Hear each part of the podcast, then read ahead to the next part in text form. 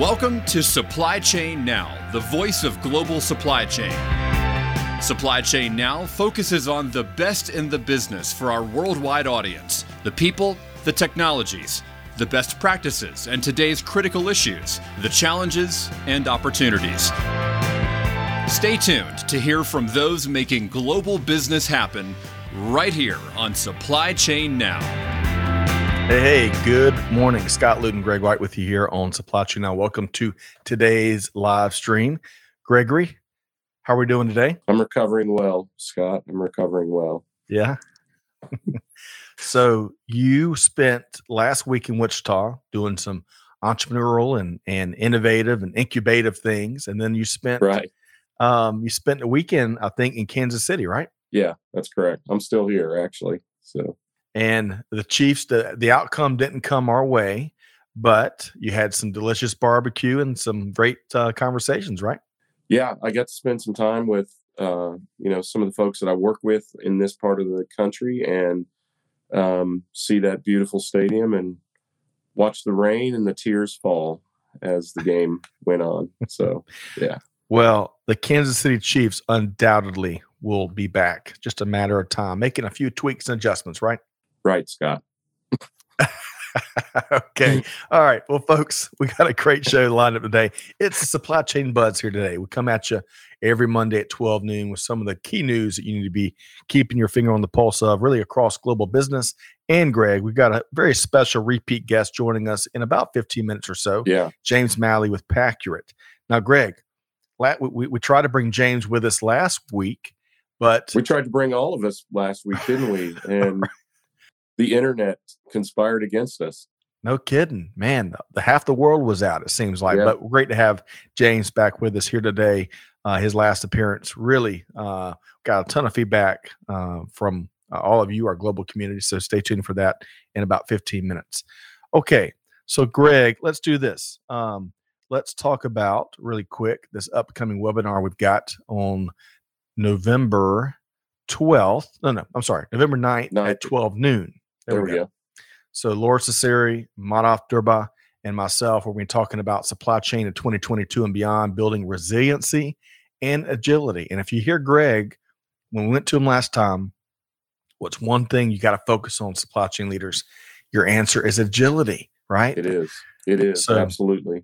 So join us, you can't predict all the catastrophes that are going to befall you, right? right? And we're going to talk about that a little bit today as well. So you have to be able to respond, right? What I, I think the word I used was dogma, right? We must release the dogma. Yes. Who let the dogma out? And and focus on resiliency and agility, the ability to respond to the unexpected when it inevitably happens. Yes. Well said. Join us for free November 9th, 12 noon Eastern time. Okay. So, Greg, I'm going to surprise you with this little picture here. This comes from Oh, our Lord. trip to Miami. Now, folks, Oh yeah. look, check, take a look at this image and let me tell me one thing you notice. I'll tell you what I notice. You notice how Greg, all four of us were looking in different places except Greg. Greg's got that million dollar lock in with the camera. Always on, Greg. Always on, never misses a thing. That's funny you say that. I think we had a lot of people taking pictures at once, didn't we? Maybe so. Uh, from from left to right here, we have Kevin Heath, uh, COO at Omnia Partners, a GPO on the move, and we got Paul Noble, uh, founder and CEO of Verusen, which is another organization that's on the move. And we really enjoyed uh, time down there with hundreds of our uh, uh, best friends in Miami, didn't we, Greg? It was beautiful. Yeah, and it was a great session and as you know, and as the team had as a goal, it was a great opportunity to get together as human beings, right? Right. I mean, and man, did they put on a show. Man, it's first class. Uh, completely agree with you. Um, and Yeah. so y'all can check out. We're, we've published three episodes from our time in Miami, from uh, the Buzz two weeks ago to a couple of follow up uh, video podcasts. Y'all check that out. Maybe we can l- drop the links in the comments. Um, Right. in the meantime, Greg, why don't we say hello to a few folks? You ready? Yes, let's do that. Avanesh is tuned in via LinkedIn. Hello. Uh, let us know where you're tuned in from. We'd love to know. Uh, Paul is with us as well from Sierra Leone Oh wow. uh, via LinkedIn. You ever been to Sierra Leone, Greg? I haven't. I was just talking about that part of the world uh, over the weekend, as a matter of fact, and I have never kind of been in that that strip.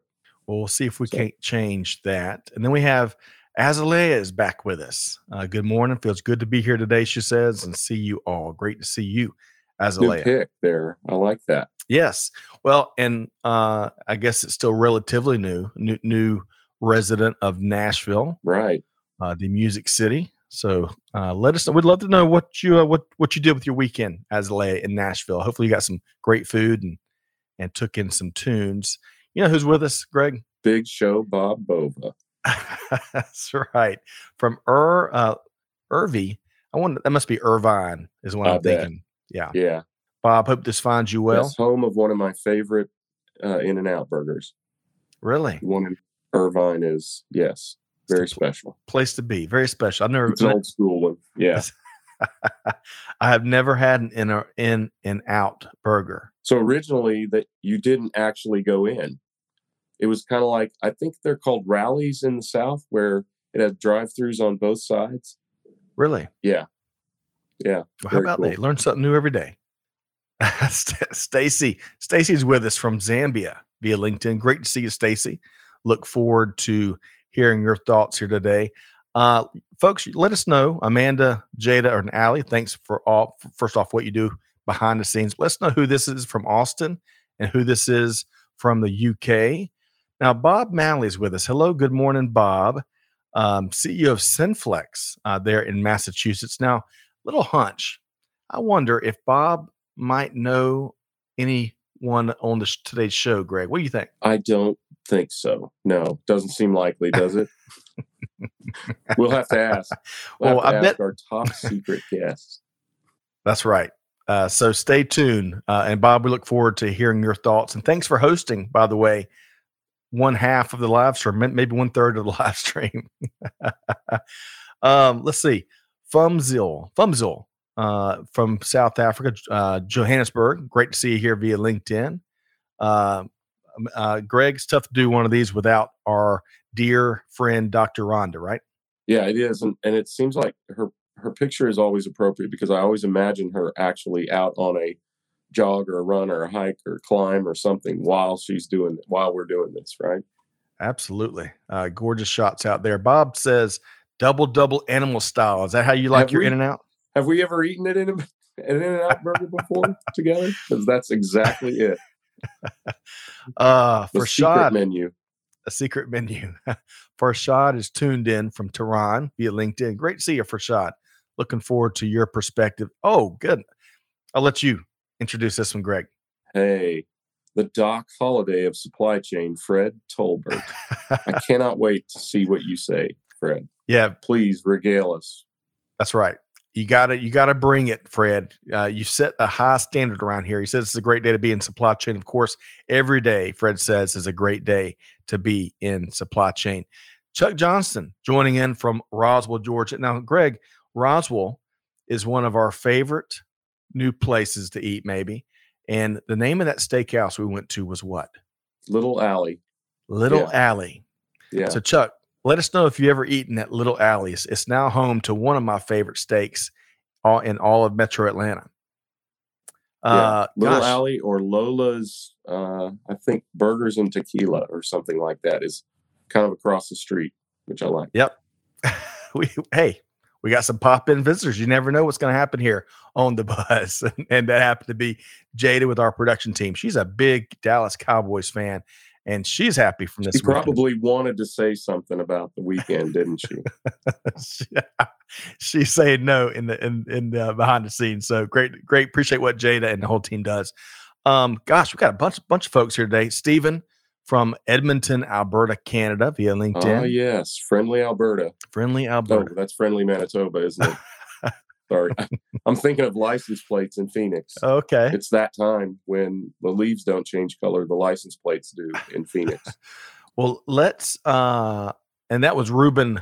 Let's see here. Ruben Valdez was the earlier commenter from Austin. So great to see Ruben. And just a really quick note, folks. If it says LinkedIn user when we when we pop up your comment, it just means you've got a setting kind of like a semi-private setting on your LinkedIn profile that doesn't allow folks to kind of see if you're you're active. So if you want to change that, go to your LinkedIn profile, and uh, it should be a pretty straightforward setting. Bob Malley, proud dad, he says. So hey, I can see why. Uh, James has uh, he uh, James has his hair on fire, doing some big things, and of course, we love his visits with us here, and we get a lot of feedback on his thought leadership and his company Paccurate. So uh, I'd be proud too, Bob. Okay, Greg. Uh, there's so many other comments we can't get to today. We, have got we've got kind of a jam packed agenda today. I think we're tackling five news stories. Is that right? Well, yeah, but we jammed two of them together because we want to kind of compare the couple perspectives. So, so can we say it's four? I don't know. Uh, well, but it's a lot. We, yes, we can. Anyway. We can do whatever you'd like to do, Greg. As always, uh, we got to call out this here, Lee Klaskow. So, folks. Oh my. Uh, Greg Bloomberg in the house. He is one of industry's top analysts, top uh, voices. He, uh, Lee can cut through the noise like few people can. So make sure you're connected to Lee. Make sure you're following him. I think especially LinkedIn is probably the main social channel yeah. beyond what they publish at Bloomberg, right, Greg? Yeah, and Lee, this next story has opposing views as to the future of supply chain disruption. So you need to stay tuned in and, and sound off on on these articles. That's right. Want to hear from you, Lee, and we got to get you reconnected and get you back on the air with us. So all the best to you and the, you and the family. And his, you know, last time we chatted with Lee, he had a new dog in the house, but I'm sure that dog is now r- rules the roost. I imagine. Oh, oh, dog. okay. Well established dog. well established dog. That's right. All right. So full house here today. Full house. Looking forward to a great conversation. Let's go ahead and, and bring on our guest here today. So, again, James is not new to this space. He's been in the supply chain space since 2009. He's especially been focused during that time on innovative technology. You'll hear more about that today. I want to welcome in James Malley, CEO of Paccurate. Hey, hey, James, how are we doing this morning? Great. How you guys doing? Doing wonderful. Doing wonderful. You're you're on the road a bit, uh, and it's yep. great to see Mr. Bob Malley uh, with us uh, here today. Two weeks ago, I think your sister joined us as well, right? I have a a very supportive family. Um, I'm only mildly nervous about what they might say in the chat, and I'm actually recording live from my parents' basement. So um, I prop something up. So you have a door. future in podcasting, yeah. And if you're recording live from your parents' basement, that's right. right? Yep. That's a requisite. That's right. Awesome. well, um, so let's dive right in, James. We've really enjoyed our recent conversations. I think we've got a great one teed up today. Um, but before we get to the heavy lifting, let's give me. I'm going to give get you and Greg to each give me one highlight from the weekend. And so, James, let's start with you. What's what's been your one highlight this past weekend? Uh, well, I was telling you pre-show that my laptop exploded. Uh, I don't know if that's a highlight or not, but that was uh, certainly a notable event. Uh, but just get getting to be around family uh, for the first time in a while mm. Uh, has been uh, fantastic. So, and when, when's the last time you saw your folks? Couple months, I think. Wow. It's just, you know, it's every time you want to go visit, it's not like we're that far away, but because of the pandemic and everything, it's like suddenly uh, you know, it's a factor you have to weigh in every time. Yeah. Mm. So well, uh hope you have a wonderful rest of your time there. Uh Bob Malley, we hear you're a uh a wonderful smoker with your Traeger. So uh, if you got any pictures, send them our way. We, we got to see those those smoke rings in that meat, right, James? Uh, don't get them started. okay. All right. So, Greg, we talked a little bit about your travels last week, and I think I saw Mohib in the comments uh, with Wichita State University. Uh, but, Greg, give, give us uh, your one big highlight from the weekend.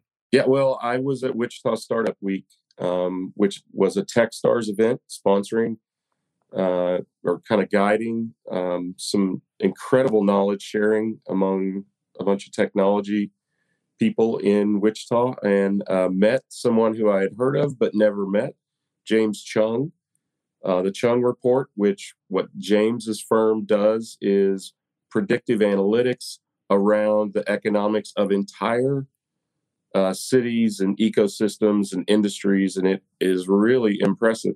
Particularly impressive um, because he is from Wichita and I had never really heard of him, but wow, just an impressive speaker, incredible view on that. And then, of course, got to meet with a lot of folks. Greg Giefer, who uh, is the chief revenue officer at Dari Motion, hmm. this really cool technology that scans your entire body. It's being used by the NFL, and it can predict injury because of range of motion or positioning of uh, you know of like body parts and and you know as opposed to where they're supposed to be and where they actually are incredibly valuable. I mean it's going to be really valuable for not only athletics which is super cool right? So you can hopefully prevent some injuries but also um, for um, work injuries and maybe preventing uh, you know a lot of uh, at work injuries. So it's a pretty cool technology as well.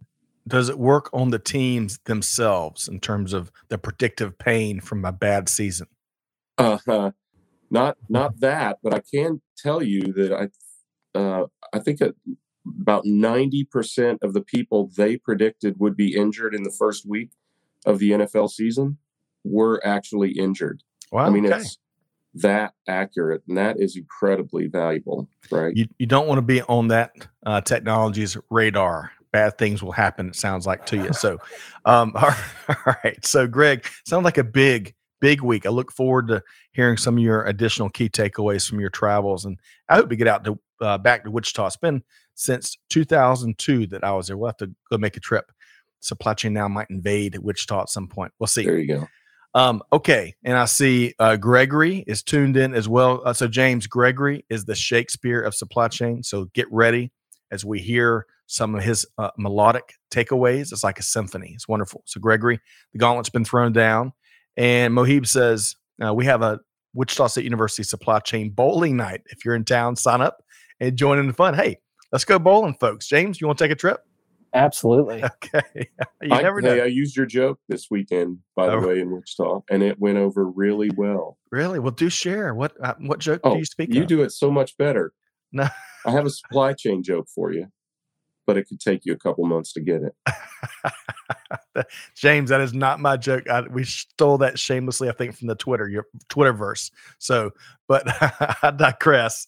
Um, all right. Well, Greg, hopefully uh, you did use it. Hopefully, you enjoyed uh, the conversations you had. Sounds like you had a wonderful time. Yeah, and we look forward to doing it again soon. All right. So James Malley, James Malley, we've got five different stories we're going to walk through. I'm going to go ahead and pop the first one up here. Um. Actually, the first two. So I'm to. Uh, we've got kind of two diametrically opposed um, predictions for where we are and where we're headed. So the first one here comes from the Wall Street Journal, and y'all can see this uh, via the visual. It says global supply chain problems escalate, threatening economic recovery.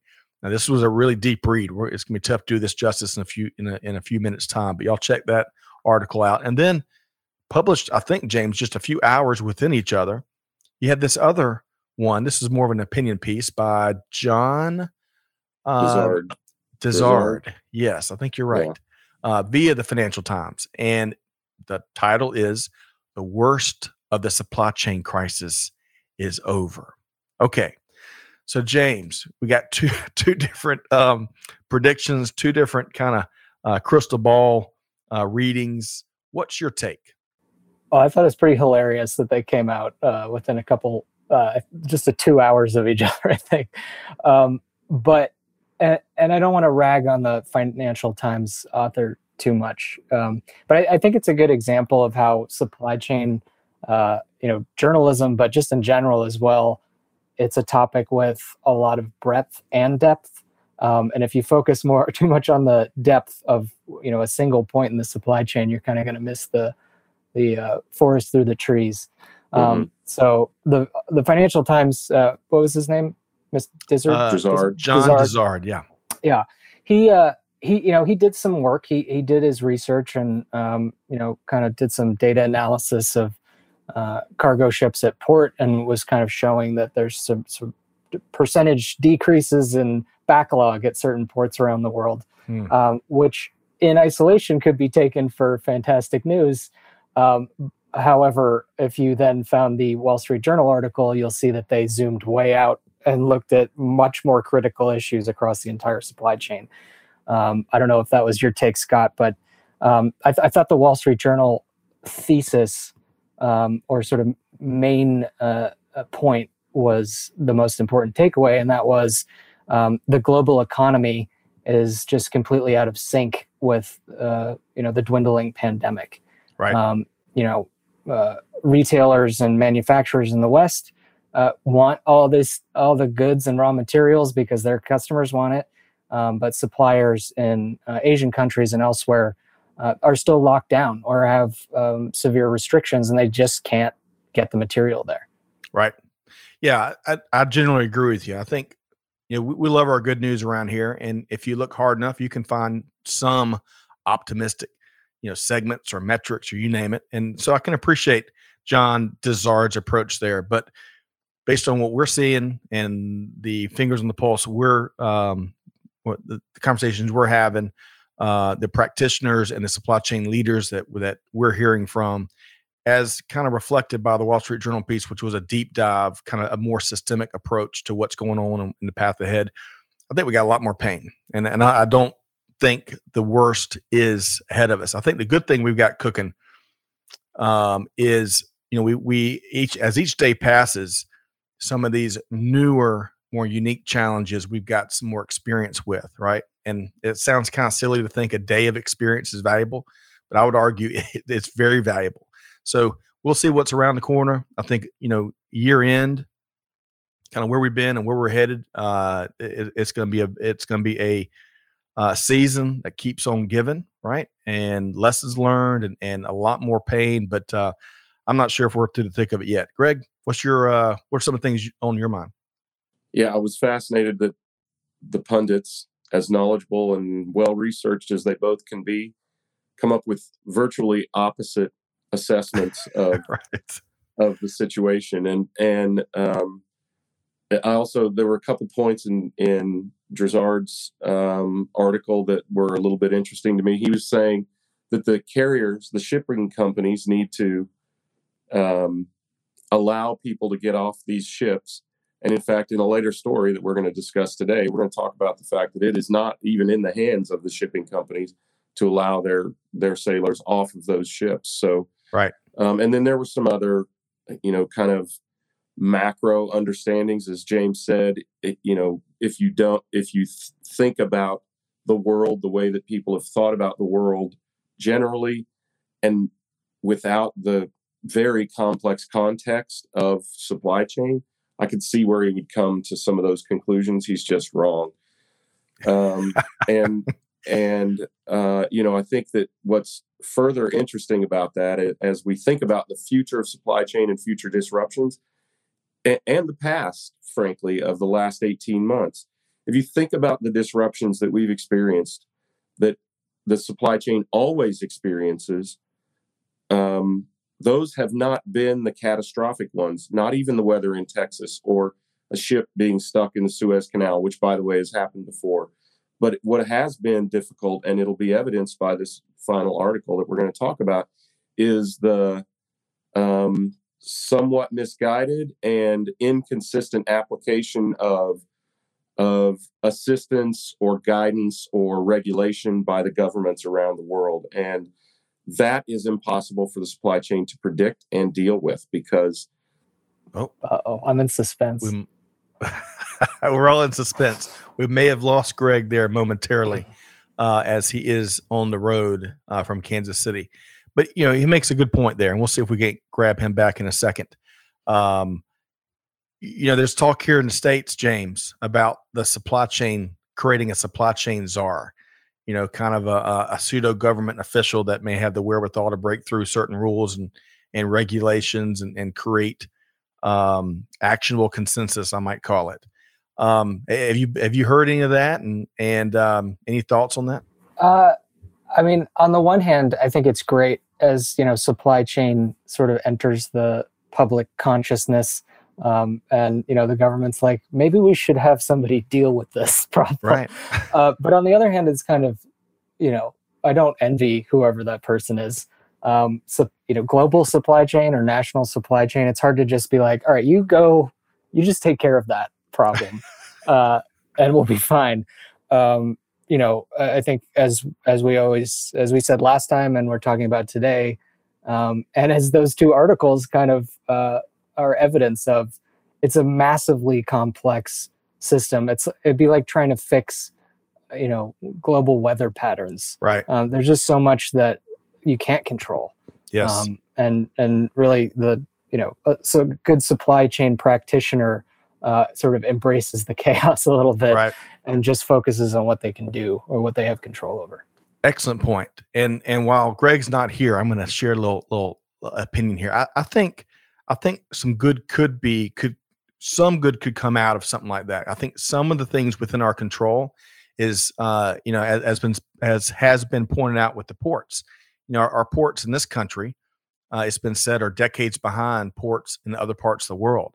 You know rather than them, them working as one big system, you know fully communicating with each other, full visibility, you know multi-party data sharing they don't work like that. They work more in kind of fiefdoms right? And and so i think that's an opportunity that might would take a very unique uh, use of power influence authority resources to create uh, really transform um, how ports do business uh, here at least in the states. But to your point it is massively complex uh, in a way that so few people really get um, you know, it, if something happens here in Georgia, it can reverberate around, you know, halfway around the world. It's amazing how it's like a, a global organism that supply chain works. So I appreciate your perspective. We may be regaining Greg here in a minute. Uh, while we do that, I want to say hello, Debbie, also in Wichita. Great to see you here today. Look forward to your take on this. Uh, Ria or Rhea, maybe, uh, tuned in from Singapore via LinkedIn. Great to see you. Looking forward to your perspective. And Cecily, uh, or Sally, maybe. Uh, I apologize if I get if I get names wrong. Let us know. Uh, it's very important to get everybody's name right. Uh, and he is tuned in from Uganda uh, via LinkedIn. Let's see here. And Stephen also agrees, with, think, with our prevailing assessment that we're not through the pain just yet. I'm with you, Stephen. Okay, let's see. There we are. well, I get to be on top now. right. so I feel like the guest now, James. Thanks for having me on, James. Let's get his right. take first. That's right. Um, and Rhonda says so many variables coming into play. And, and Rhonda, I'm with you. You know, especially when you when you move from, you know, the U.S. current state and you kind of the U.S. Uh, market, and you get into you know um, the the global organism that is supply chain. All right, so Greg, you were kind of halfway making a point. I kind of threw out there while you were gone what James thought of the idea of a supply chain czar, but you were kind of talking about how um, some of the governmental um, governmental involvement is was creating some challenges. So uh, finish your point, and we'll move on to what's next. Yeah, that's the hardest thing to predict is what governments will do because it's often in an effort to curry favor or, or uh, establish political position or based on supreme ignorance um, and and short-sighted uh, goals, right? Changing public opinion rather than actually creating a, a real and sustainable solution. And that really disrupts supply chains. So that, and we will continue to see that. We've seen it. We're going to talk, as I said earlier, we're going to talk about it in yet another one of these stories and its impact on supply chain. So um, that's the thing that we really have to work and look out for because we've always faced the other types of of disruptions in supply chain. The difference being now everybody is actually paying attention to supply chain and knows what those impacts mean. Mm. we asked for it right? We wanted a seat at the table and we got it. We got to deliver. So we got to deliver. yeah there is no hiding anymore and i'm not saying anybody was hiding but there is nowhere to hide now as a supply chain professional. Mm. well said. Okay uh, let's let's welcome in Stacy's perspective here. She says, "I think the one takeaway is supply chain personnel who is a good risk manager will be able to adapt to sudden changes, or maybe better able to adapt to sudden changes." And that's you know simple genius right there. That's exactly right. Excellent. I point. mean, yeah. Okay. James, one last word before we move on to what's going on at the U.S. Postal Service. Any any final thought there? Uh, uh, about the two articles? Not, yeah. not really. I mean, I, I think you know if if the container ships are in the news, whatever's in the news next, there's going to be some journalists that only focus on that thing. Maybe you know FedEx has a problem, and then when that problem alleviates, they'll say, well, now the supply chain is sort of up and running again. Right. Uh, so you kind of have to, if you you know if you're interested in supply chain but you're not in the space, you really have to choose your sources carefully. I would say. Nice. That's great advice. And many, I think, James, don't you think? I mean, I think we need a broader perspective, even from supply chain professionals. Sure. Yep. Excellent point. I'm curious to know what Bob Malley thinks. I wonder if Bob thinks that we've gotten past the worst of it. Uh, we'll see if he chimes in. And and folks, we want to know what. Just have him come down. Right. James. Yes. hey, Dad. um, folks, let us know. That's right. We'd love to know uh, what you're thinking about these. But let's shift gears. I want to pop in this next uh, article here. So, the Pony Express used to be a thing, right? And we're not talking about the SMU um, offense back in the 80s, but the Pony Express, uh, what at the time was very innovational, but of course that was uh, that was centuries ago. Well, there's some big changes taking place at the United States Postal Service that we're taking maybe a, um, a few steps back, maybe maybe re-embracing some things of the past. So, as this Market Watch article says, starting October, sending mail is getting slower and more expensive just in time for the holidays. So, James, what's going on with the U.S. Postal Service? Well, I love the picture. It makes it seem like the post office used to be much more action packed. right. Um, right. Uh, but the the gist of it is, uh, some first class mail is getting more expensive and will take a day or two longer. Um, perhaps the the piece that'll affect more of us is um, peak uh, shipping charges, anywhere from seventy five cents to five dollars uh, a parcel. Um, so that's bad. But other than that, I have kind of because this is a few days old this news right and over the weekend i was trying to you know crystallize my thoughts and i'm i'm still fairly conflicted um, because on the one hand um, i'm a bit of an idealist and uh, you know the post office has been around since our country's founding and right. um, is you know arguably responsible for the flourishing of democracy here um, and so they were given a civic mission uh, basically from the very beginning um, and so, as part of their 10 year plan, they talk a lot about being profitable. And I don't think that's appropriate. Um, I don't think the post office is meant to be profitable. Hmm. On the other hand, uh, the world has changed. A lot of people don't realize that the post office is not run from taxpayer dollars, though they've been, um, you know, borrowing from the treasury since I was in college. Right. Uh, they have to sustain their operations with revenue. Um, and so I think, you know, they have to adapt in order to keep the operation going.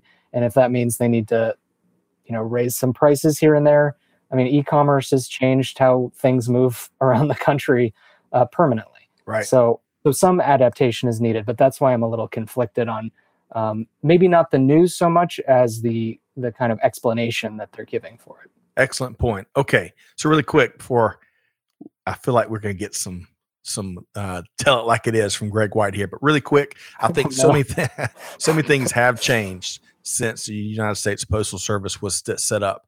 Um, and I, I, just my take, I think a lot of organizations are taking advantage, and it's it's ca- adding to volume, and it's impacting all the folks that that um, that perhaps need to rely on it. Right. I used to send up my in our first business. We had we sent a bunch of stuff through the mail. A lot of times certificates related to training and we learned early on we didn't use the postal service. You get what you pay for at times. So we went UPS ground, all that stuff, and it worked like a charm. You know, we paid a few extra bucks, but it worked so much better. And um, uh, so I, am not sure exactly what changes have to take place because James, you alluded to it, has been a um, you know it's, it's been um, a lot of in the red for for a long time, right? And and also has impacted various aspects of the service, the core service itself. But Greg, bringing you in uh, as we are uncovering what the plans are with United States Postal Service in the uh, months to come, years to come, perhaps. What are some of your thoughts when you hear about these changes taking place? Well, I applaud the effort. Um, you know, they lost 845 million fewer dollars in the last quarter than they had in the same quarter the prior year but still, it's an incredible drag on on the uh, economy right. and on um, government because they do borrow the money and they never pay it back. Um, they're unable. They're it's an insolvent organization whose entire purpose for existence has uh, is completely obsolete. Uh, they can be replaced by organizations that do seek profit and that can just as easily serve the the you know betterment of of democracy if if you want to say that um, they are the largest carbon producer in the logistics industry Wow. if you count them as part of the logistics industry. Um, and they largely as i think all of us can can um, you know can state from going out to our mailbox they largely deliver completely and utterly useless garbage to us every single day in terms of of junk mail What- right? And on that which note, is a huge portion of their contribution to to pollution and waste and all of those sorts of things So, Right. On that note, I think that's where got co- companies are doing what they're enabled to do, right? The different rates, the different the meter, the, you know, all the, the special uh, policies that lead to all this junk mail. I think that's where we need to make some changes so that because Greg, to your point, and and James, I, I I love the angle as uh, as Rhonda says here, uh, not just lots of waste in our mailboxes, but uh, she appreciates your civil duty perspective, and I do too, James.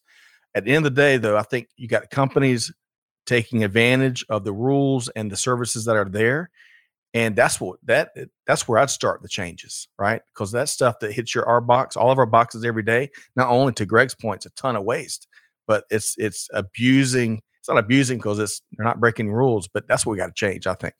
Uh, and that's not the core problem though i mean this is an it, it's an inherently inefficient organization.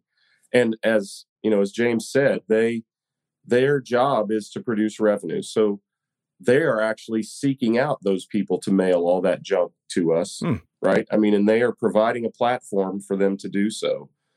So um, there is no doubt that the amazons and the ups's and others use them as a last mile.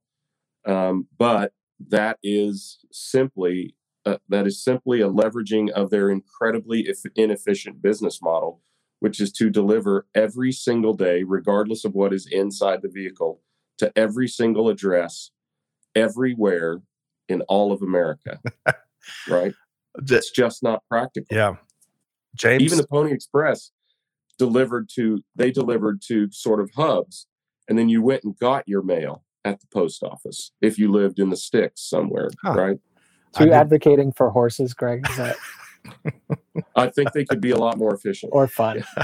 but you know yeah maybe motorcycle or something like that so let's try an electric right. uh, vehicle James, uh, so based on what Greg said, or any other thoughts related to these changes or, or the challenges that um, face the USPS? Any additional thoughts there? No, uh, except to say, I was like, oh, they're slowing down. That must mean it's going to be more sustainable. But the the bulk of the slowdown is because they're reducing their air mail by a lot. Mhm. But they don't own any planes. They just like tag along in commercial airlines. right Um, so those planes are still going in the air. So there's not even really that dramatic of a uh, environmental impact, unfortunately. Well, and the slowdown is largely on periodicals. One of the things that they called out was periodicals, actually printed and published physical magazines that are going through the mail. Hmm. So they are. I mean, I think that's that's admirable as well, James. If you think about it, they're at least not rushing to send these huge wastes of paper that could easily be done electronically Yeah. right to through the mail to us i mean the the news is already outdated by the time you get time magazine it's out of time um, so what's a day or two of extra shipping at that point Yeah. That was a great REM album, by the way, Out of Time from 1992, I believe. Uh, Azalea says quality control, quality control. We need a lot more of that. Ron- Rhonda says, wow, sir, Team Greg on this topic. Uh, Fred said profit is not a four letter word. Amanda says, uh, love Jane's perspective on the USPS. I was reading over the weekend how many are very concerned about those delays, particularly those receiving medication and other vital documents and information through the mail. That's a great point, um, Amanda. Um, Okay, so who would have thunk that the postal service creates such a intriguing Right. conversation? Right? There's there's and and I love both of y'all's. Pers- there's all there's no shortage of perspectives, but I think one thing that we can all agree on, hopefully, is big change, transformational change has to happen with the USPS. They are Right? really attempting it. I mean, Louis DeJoy is really trying to transform this organization. And if he can be in any way successful, I really think that there is huge opportunity there. Hmm. But Well- it's still, it's still, it still has this government mandate, which allows it to hide behind incredible inefficiency. And I think that is the foundational flaw of its construct. Okay. Well, so I'll throw this one last comment here from T Squared, who holds down for, for us on YouTube. And he says that the Postal Accountability and Enhancement Act, so it was referring to their PAEA, is a major part of the losses. And I got to tell you, I'm not I'm not up to speed on what all that act um, covers, but it says a quick Google search says it was the first major overhaul of the United States Postal Service since 1970. So we'll see. The conversation will continue. I think that act. Sorry, sorry. Yeah, go ahead. Real quick, Scott. Yeah. I think that act basically said the post office had to pay for uh, their workers' retirement ahead of time. That was one of the major provisions of the bill.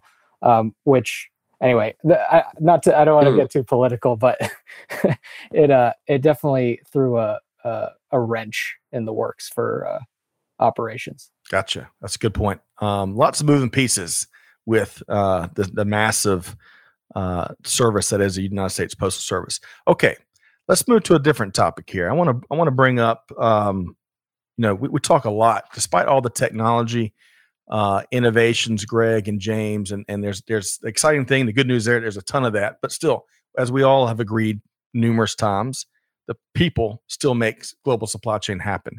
So this article here came out via uh, CNN Business. This is a, from a week or two ago, uh, and you know all these folks keeping global supply chain moving forward, pandemic, no pandemic, you name it, making it happen. But one group of professionals that endured challenges perhaps that other different sectors didn't, and that's we're going to be talking about our ocean shipping workforce.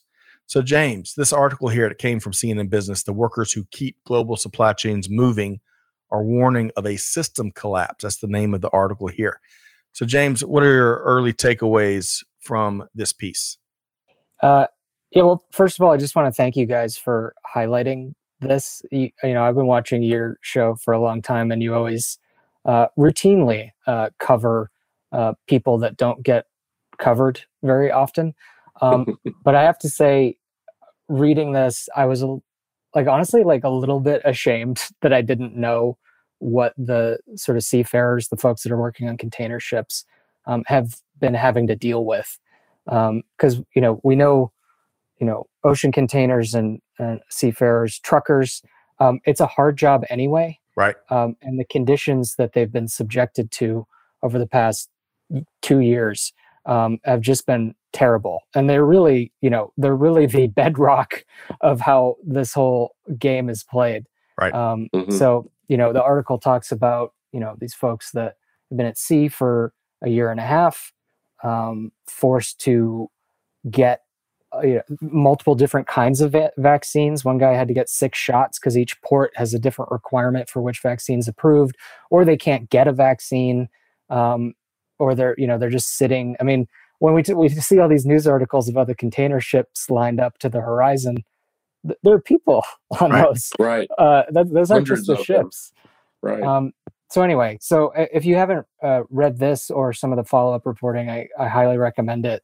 The International Chamber of Shipping wrote an open letter to the UN um, and the WHO, basically begging for some amount of international international cooperation or or um, collaboration, Mm. uh, just Mhm. so there there could be a little bit of common sense applied, um, so these these people aren't kind of just taken for granted. Um, it's worth a read. Excellent point. And and James, I appreciate the things you highlighted too. Greg, what are some of your your thoughts related to our global workforce and some of the signals that uh, these groups got together and pointed out and trying to drive change? Yeah, I mean, some of these folks have been on on the water for 18 months, and it is because, as James said, you know, one country has a has a um, certain um, vaccine that they approve. So you you get you, if you want to go ashore, you have to get vaccinated or you have to quarantine. Even when these sailors go home, they have to um, they have to quarantine at home for a month before they can see their loved ones. In some cases, so many of them are from India, Indonesia, or or uh, the Philippines, and only 25 to 30 percent of them have been vaccinated. They can't get off the ship to go get vaccinated. Um, there, the, one of the stories was an American um, chief officer. Her ship um, had to get special permission just to go to Singapore to be repaired.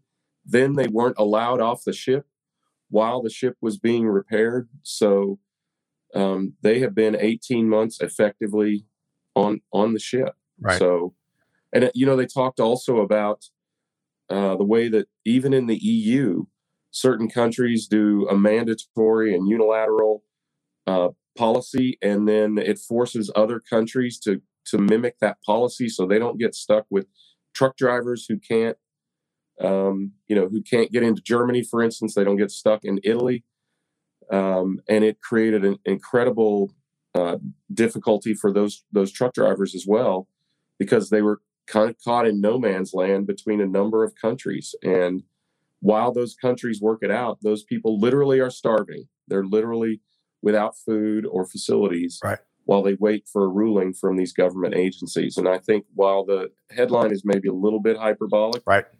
the system is not about to collapse, but it is causing incredible strain. And some of those people may be about to collapse. And certainly you can see as we saw early in the pandemic, those people who worked so hard and then got laid off or, you know, or locked down, when the opportunity came to be freed, if you want to call it that, they didn't go back to work. And I could see a lot of that happening with a lot of these sailors not going back to work immediately when the opportunity for them to actually get home comes. They're going to want some time off right. after spending 18 months effectively working every day. Right. Now, for me, this goes back full circle to where we started, right? When we talked about, we had right. those two views. One that we still got a lot more challenges are escalating. On the other side, oh, the worst is past. I would argue that a lot of the anecdotes and experiences and challenges this article points to, even if the, the headline is a bit hyperbolic, uh, as you say, Greg, I think that um, spikes of football on the, the point that we still have big challenges coming because you got a ton of burnout, which Greg was was speaking to, and James you've been speaking to. Um, a lot of folks have been taking advantage of because they've been willing to do certain roles, certain rates, put up with certain conditions, and I think at a certain at, at some point in time, as Greg you pointed to, folks just didn't come back. They they, they had had enough. So I think this is a huge hurdle. At the very least, I'm at least glad that it's becoming visible in these groups. Uh, I'm not sure everything they're asking uh, uh, from a policy or governmental regulation standpoint, you know, all of that. But the fact that it's these challenges and these pains and, the, and these um, person, these people have become visible. That's a great thing, and we'll see mm-hmm. what what industry does about it. Right. Um, so, uh, but James, I appreciate you pointing out because it is important to us. We're we all we are definitely all about the people here at Supply Chain. Now, you know, I've been, you know, Greg and I both have spent time um, in the industry. You know, for me, a lot of it was uh, in manufacturing industry. The salt of the earth are the folks on those production floors uh, making it happen. You know, that's the Gemba, and uh, I just can't say enough about those people that come in and and every day, uh, you know, solving problems uh, creating value, um, you know, the camaraderie there. I mean, it, it's just it's my one of my favorite parts about industry. But James, I'm gonna give you one of the last words on this article before we move on to our fifth and final um, news today here for the buzz. Um, I think uh, you know, like you said, there's burnout, and we're kind of at a, at least in this country, I think globally, we're it seems like we're at a point where people are starting to evaluate what they do for a living. Right. Um, and that's sort of cited as one of the reasons why we have such high unemployment and so many job openings at the same time. Um, and this is you know definitely put trucking and working a container ship on the list of most uh, difficult jobs. Uh, you know, even just on their personal lives, it's incredibly taxing. So Right. that that's where I think the risk uh, remains um, if those sort of trends uh, play out. Excellent point. Let's see what uh, uh, Judineth, I think I got that right. Judineth says here via LinkedIn, this is so right. Many people just see the tip of the iceberg. Customer, on one hand, asking for solutions out of the box, you name it, but they tend, and we all tend to forget the human aspect. Workers also get burnout mentally and physically. Big respect to all of them. Thank you so much for sharing that. And Ron, you've got similar comments. God bless them and their families, talking about the seafarers. I can't imagine the stressful situations they continue to face. And then going back to the last article, I want to point out one more thing. You know, T Squared talked about the PAEA in 2006. Well, he is comes from a postal family, and I believe this point here, I think they've got to pay in. Is that 75 years ahead of time? Uh, for I'm not sure. Well, anyway, T Squared, if you'd elaborate on that point there, uh, but I appreciate your perspective since, especially since it's really close to home. But um, all right. So James and Greg, man, we got a jam-packed buzz. Almost, it's, it's almost, it's a tidal wave of news to be working through today, isn't it, Greg and James? Yeah. Let's keep going. Let's keep driving. Okay. All right. So this final, you know, this final one may be the easiest thing we talk about here today because we're talking about uh, a new level of collaboration, innovative collaboration between Walmart and Home Depot, and it looks like uh, Walmart is starting to land some uh, some early customers with it. So James, tell us what's going on here. Uh, so at a high level, uh, Walmart has a you know a, a, delivery infrastructure now, and they're looking for other retailers uh, to hop on board. Uh, the most interesting part for for me is that it's a white label deal. Right. So you're not going to see Walmart plastered across your Home Depot box, which I just think is really interesting. It's you know shows at least a little bit that Walmart they're not just looking for a bunch of billboards floating around and being delivered on your doorstep. um, they're actually serious about uh, the supply chain kind of opportunity.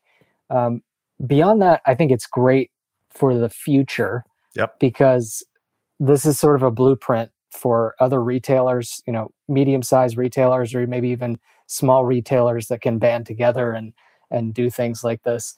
And I think the the hope is someday we'll you know we'll be able to look back and be like, what how how did we ever have goods that are available locally clogging up our national supply chain when they could have just been you know some other retailer could have brought them over in the same step so the the optimist in me sees sees that side of things Love it. Uh, Greg, I love the idea, and I think it's interesting that Home Depot is who signed up first, right? Um, because brand is very important to both of these companies, and as James said, the Home Depot deliveries will, I, I, the boxes at least looks like they will be branded Home Depot, and the trucks will either be branded Go Local or something generic. So, um, you know, it's as James said, this is not just a pub publicity play. This is a real service to the industry, and it is a real, very real uh, service competitor to Amazon. Um, you know, uh, FBS, right? So this is another one of those ABA type um, applications. Anyone but Amazon as the service provider that uh, hopefully will start to level the playing field eventually for some of these small retailers as well as save energy and save time and save transportation and and traffic in our neighborhoods Right. Um, from delivery of some of these more more local type goods Well, and we're going to look, we can all expect Walmart to continue to find ways of, of flexing its muscles when it comes to 4,700 uh, brick and mortar locations. You know, that that's part of their, their ABA strategy for quite some time. This is like just the latest ripple. So I, I you know, to your point, Greg, I, I welcome it. You know, I think the more competition that other folks um, can can bring to the market when it comes to uh, e-commerce and and uh, delivery and and and well, it's not e-commerce anymore, right, Greg? We've established that it's just commerce. just commerce right? It's just Yeah, commerce. that's right Um, so this is really cool. Look forward to seeing um, what else Walmart does. You know, Greg, we had a chance, and James, you may have caught the episode. We interviewed one of their uh, truck drivers for Walmart. That's that was certainly one of my favorite episodes of the year. Uh, She's because, amazing. Yeah, she April I think was her, is her first name. Yeah, that's right. And man, we talk about an inspiring story. And again, kind of those folks that never get any limelight. In fact, all they get is they get honked at all the time, you know, and and all the other challenges they get. But uh, love to see what Walmart and Home Depot are doing together. Uh, James, your final thoughts on our final article today? And man, we're finished just a few minutes ahead of, ahead of schedule. I hope somebody is tracking the sustainability impact of this? Because just, I mean, just imagine you're ordering a socket wrench on homedepot.com instead of that thing coming from the like the distribution center wherever it is on a truck probably with a bunch of other stuff it's coming in like a civic or something and just uh, you know parking without taking up too much space on your road. Right. Because uh, the article you know they're talking about using normal passenger vehicles which is fantastic. Um, so so that's a that's another uh, upbeat note I love that, piece. James. I love the upbeat and and the good news you bring to the table. Hey, really quick, we're going to wrap with what's new in the Paccurate world. But really quick, uh, I stumbled across a new YouTube channel. I, I love, you know, uh, when that when I have my my bowl of grits in the morning or whatever it is, I like finding new things on YouTube, and it's um, delivery drivers documenting their experiences and talk about a blind spot that probably many of us have and some of the challenges uh, and conversations they have. I, I, find it really fascinating. So we'll have to find that link and put it up here. Okay, it's a good point. It, the delivery drivers they only get recognition if they do something wrong and are caught on a ring camera right. doing something bad. You're so right. You're so right. And gosh, you think about those folks that have really kept, you know, kept at it and and delivered groceries and other supplies during this time when a lot of folks didn't want to go, you know, go out and venture out. So um, a lot more to come on there. All right. So James and Greg, uh, let's talk about Paccurate. Uh, so, really quick, two things, uh, James. Let's make sure folks know what Paccurate does, right? Because sure. your company's been on the move. And then, secondly, any news and, and how can folks connect with you? Sure. So, uh, Paccurate is a cartonization as a service company. So, we have a API that retailers, large and small, use um, at the packing step or somewhere in the warehouse, sometimes in the online shopping cart. They send our API a message with all the information about the shipment, and we send back packing instructions uh, with an image. Um, and I, I, would say my piece of news is related to uh, kind of actually what we do, because um, our kind of our, our kind of novel approach to the problem has to do with reconciling external cost factors like carrier rates and fees, material costs, labor, all that stuff. And so um, I'm not sure if it's news, but a recent trend, some of our newer customers have come to us because they've decided to take the strategy of diversifying uh, their carrier relationships. So they're using a whole set of new carriers that they haven't used before that have different pricing models. Um, so they send all that pricing information to us, and we're able to say, okay, because this is going, you know, carrier A, instead of UPS this time, it's actually one box instead of two because of XYZ. Um, wow. So, kind of a tie-in to I guess what we talked about a couple weeks ago with the the multi-carrier strategy, but um, pretty cool to see it play out on our side. I bet you need to call Walmart. It sounds like you know. I try to call Walmart; they don't take my calls. well, you, you know, I, I, love I love how kind of um, you're using that uh, almost like an insider's um, guide, insider's information and, and rates and and and get and letting folks kind of uh, compete and work with these carriers uh, in a much more intelligent manner, uh, saving money, saving time, saving headaches. sounds like to me, James. Yeah, that I think that's what you know we've come to see in our space, which is you know fairly niche uh, packing, uh, but obviously it's got a lot of ramifications. But when you make a big you know strategic change you got to look just like those two articles where one was kind of myopic and one was looking at the big picture you really have to track the ramifications of every major change you make in your supply chain. That's right. Mm, well said. All right so james as much as i hate it uh, our hour with you is just about up. Um, greg your final thought when we still have james here Any, anything you want to add to what he and the Paccurate team are doing I just love I love two aspects of it about about it. It's um, the sustainability aspect of it and the economic leveling of the playing field, if you will, because we've talked, Scott, you and I have talked for years about the complex and ob- sometimes intentionally obfuscatory methodology of billing for shipping that the carriers use, some especially the big carriers, um, and how that impacts companies after the fact when they can't do anything about it except pay the exorbitant additional fee. And I think this, because I'm a huge fan of e-commerce right. as a main driver of commerce, this is an ability to make and continue to assure that e-commerce and last mile delivery is sustainable and economically feasible because I really doubt whether the big carriers can or are willing to make it feasible at least in the long term as we've seen their share prices and profits go up during a time of crisis. It's hardly a service to the consumer that they that has caused all of that profit. So I think this opportunity for companies to be able to compete and to be able to sustain their e-commerce efforts is um, not not just no, cool and innovative and uh, fantastic optimization technology, but it's a really noble mission, and I just really appreciate it. Love it. And uh, James, you're like uh, you're like chicken soup for the soul and, and you're nice and calm and, wow. and deliberate cadence and how you communicate. You really are. I was thinking of some other analogies, but that's one I settled on, uh, James. Chicken soup for the soul. Chicken soup for the soul. Um, well, you guys are like the minestrone of supply chain. Oh, man. Oh, it's a, it's a love fest as we wrap up the buzz. that's good. Yeah, I, I love minestrone. I've so never liked minestrone, man. Oh, sorry. But hey, that's okay. You uh, prefer the wedding soup, yes, right? Italian wedding. We're, we're the yeah. um, we're the we're the beefaroni of supply chain. so, oh, love both Chef Boyardee. Okay, so James, let's make sure. So Paccurate.io is right. your site.